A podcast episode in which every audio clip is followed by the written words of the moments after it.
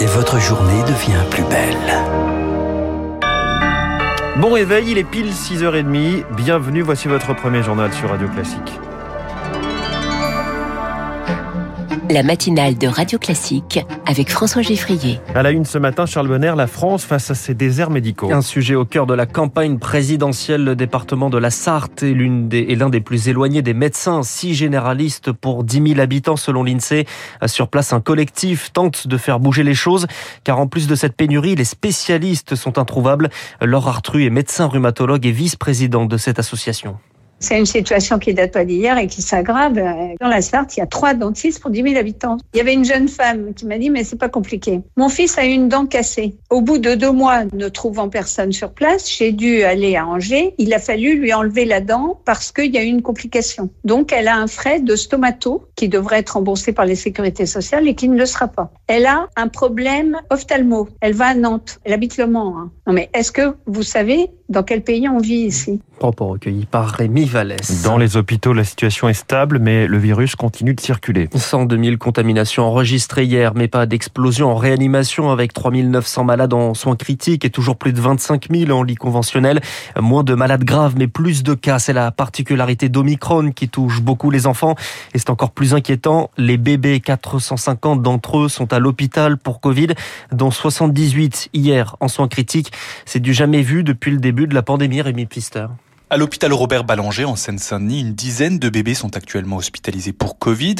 Des symptômes impressionnants qui durent 3 à 4 jours, explique le chef du service de pédiatrie, Yacine Laoudi. Soit ils ont de la fièvre, soit ils ont des difficultés alimentaires, donc ils arrivent à moins bien s'alimenter. Des nouveau-nés qui n'arrivent pas à prendre du poids correctement à cause de l'infection. Avec les centaines de milliers de cas par jour, Yacine Laoudi s'attendait à voir plus d'enfants hospitalisés. Mais 2 nouveau-nés ont été transférés en réanimation la semaine dernière, du jamais vu durant les autres vagues. Un enfant qui a fait une atteinte laryngée avec une gêne respiratoire très importante et qui n'a pas cédé malgré un soutien ventilatoire dans le service. Parfois, le Covid déstabilise l'organisme au point qu'il révèle également d'autres maladies. C'est ce que constate le pédiatre François-Marie Caron au CHU d'Amiens. On a l'impression que les maladies auto-immunes augmentent un tout petit peu. Le diabète est une maladie auto-immune, donc on va avoir des complications à cause du Covid. Ça sera quelque chose qu'il faudra confirmer. Reste également l'inquiétude du PIMS, le syndrome post-infectieux qui survient 3 à 4 semaines après une infection Covid chez les moins de 3 ans. Les pédiatres redoutent un nouvel afflux de patients à la fin du mois. Rémi Pfister, dans les écoles, une nouvelle grève ce jeudi à l'appel de la plupart des syndicats. Le mouvement, une nouvelle fois soutenu par la principale fédération de parents d'élèves. La colère contre les protocoles sanitaires annoncés au dernier moment. Et on l'a appris hier soir au moment de dévoiler les règles, la veille de la rentrée aux Parisiens aujourd'hui en France. Jean-Michel Blanquer était en vacances à Ibiza. Plusieurs figures de l'opposition appellent à la démission du ministre de l'Éducation. Le gouvernement veut se pencher également sur les jauge dans les stades. Pour le moment, c'est 5000 personnes maximum en extérieur, peu importe la taille de l'enceinte.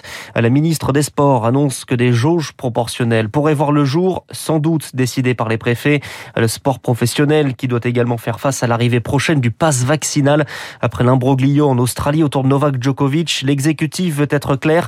Aucune dérogation, pas de vaccin, pas de terrain.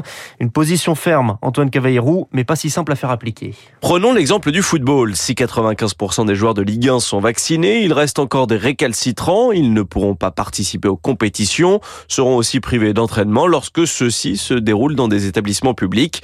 Maître Olivier Gérald, avocat spécialiste du droit du sport. On ne peut pas licencier un salarié qui refuse de se faire vacciner. Mais pour un sportif, il y a une obligation également à ne pas perdre de vue, qui est celle de ne pas nuire à l'image du club et de ne pas nuire à l'image des sponsors du club. D'où la possibilité de suspendre, selon lui, les contrats des footballeurs et donc leur salaire. Mais une autre question taraude les spécialistes du droit du sport, l'accueil des sportifs étrangers. Sur le papier, une fois de plus, la règle est claire, pas vacciné, entrée refusée. Sauf qu'on ne sait pas de quel vaccin parle la ministre des Sports. Un tennisman russe vacciné avec Spoutnik ou un athlète chinois vacciné avec Sinovac seront-ils acceptés ? Roxana Marass-Siné Marass-Siné à nous le promet. Ces questions seront tranchées en fin de semaine. Antoine Cavaillerou, on le remet sur le nez. Le masque fait son retour en Île-de-France et en Loire-Atlantique.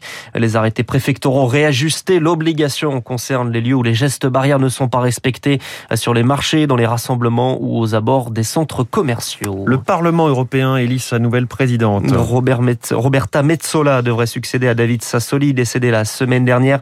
Certaines positions de cette élue maltaise sur l'avortement font grincer des dents. On y revient dans le journal de 7 heures de Lucille Bréau. L'actualité européenne également au menu d'un discours d'Emmanuel Macron devant les députés européens demain sur la présidence française du Conseil de l'Union.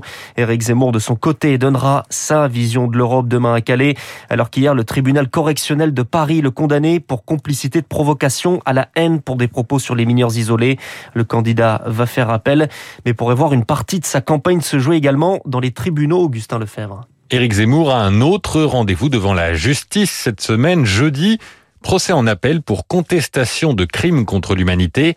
Il avait affirmé fin 2019, toujours sur CNews, que le maréchal Pétain avait sauvé les Juifs français. Il y a un an, il avait été relaxé. L'avocat du candidat espère un renvoi des débats après le premier tour de la présidentielle pour ne pas perturber la campagne. Il qualifie ses poursuites de délit d'opinion.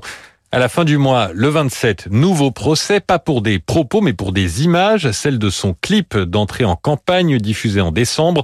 De nombreux extraits de films avaient été utilisés sans autorisation. Plusieurs autres procédures sont en cours. Dans l'une d'elles, le procès aura lieu en mai 2023. Un calendrier judiciaire chargé, donc le candidat le reconnaît. On veut me faire taire, c'est une justice politique, affirme-t-il. Augustin Lefebvre. Et puis on termine avec l'Open d'Australie et un duel entre Français. Richard Gasquet s'est qualifié cette nuit contre Hugo Humbert en 4-7 chez les dames. Ça passe aussi pour Alizé Cornet, c'est fini. En revanche pour Caroline Garcia. Merci Charles Bonner. Prochain journal à 7h sur Radio Classique. Il est 6h36. Un coup d'œil à la presse économique du jour, c'est comme chaque jour.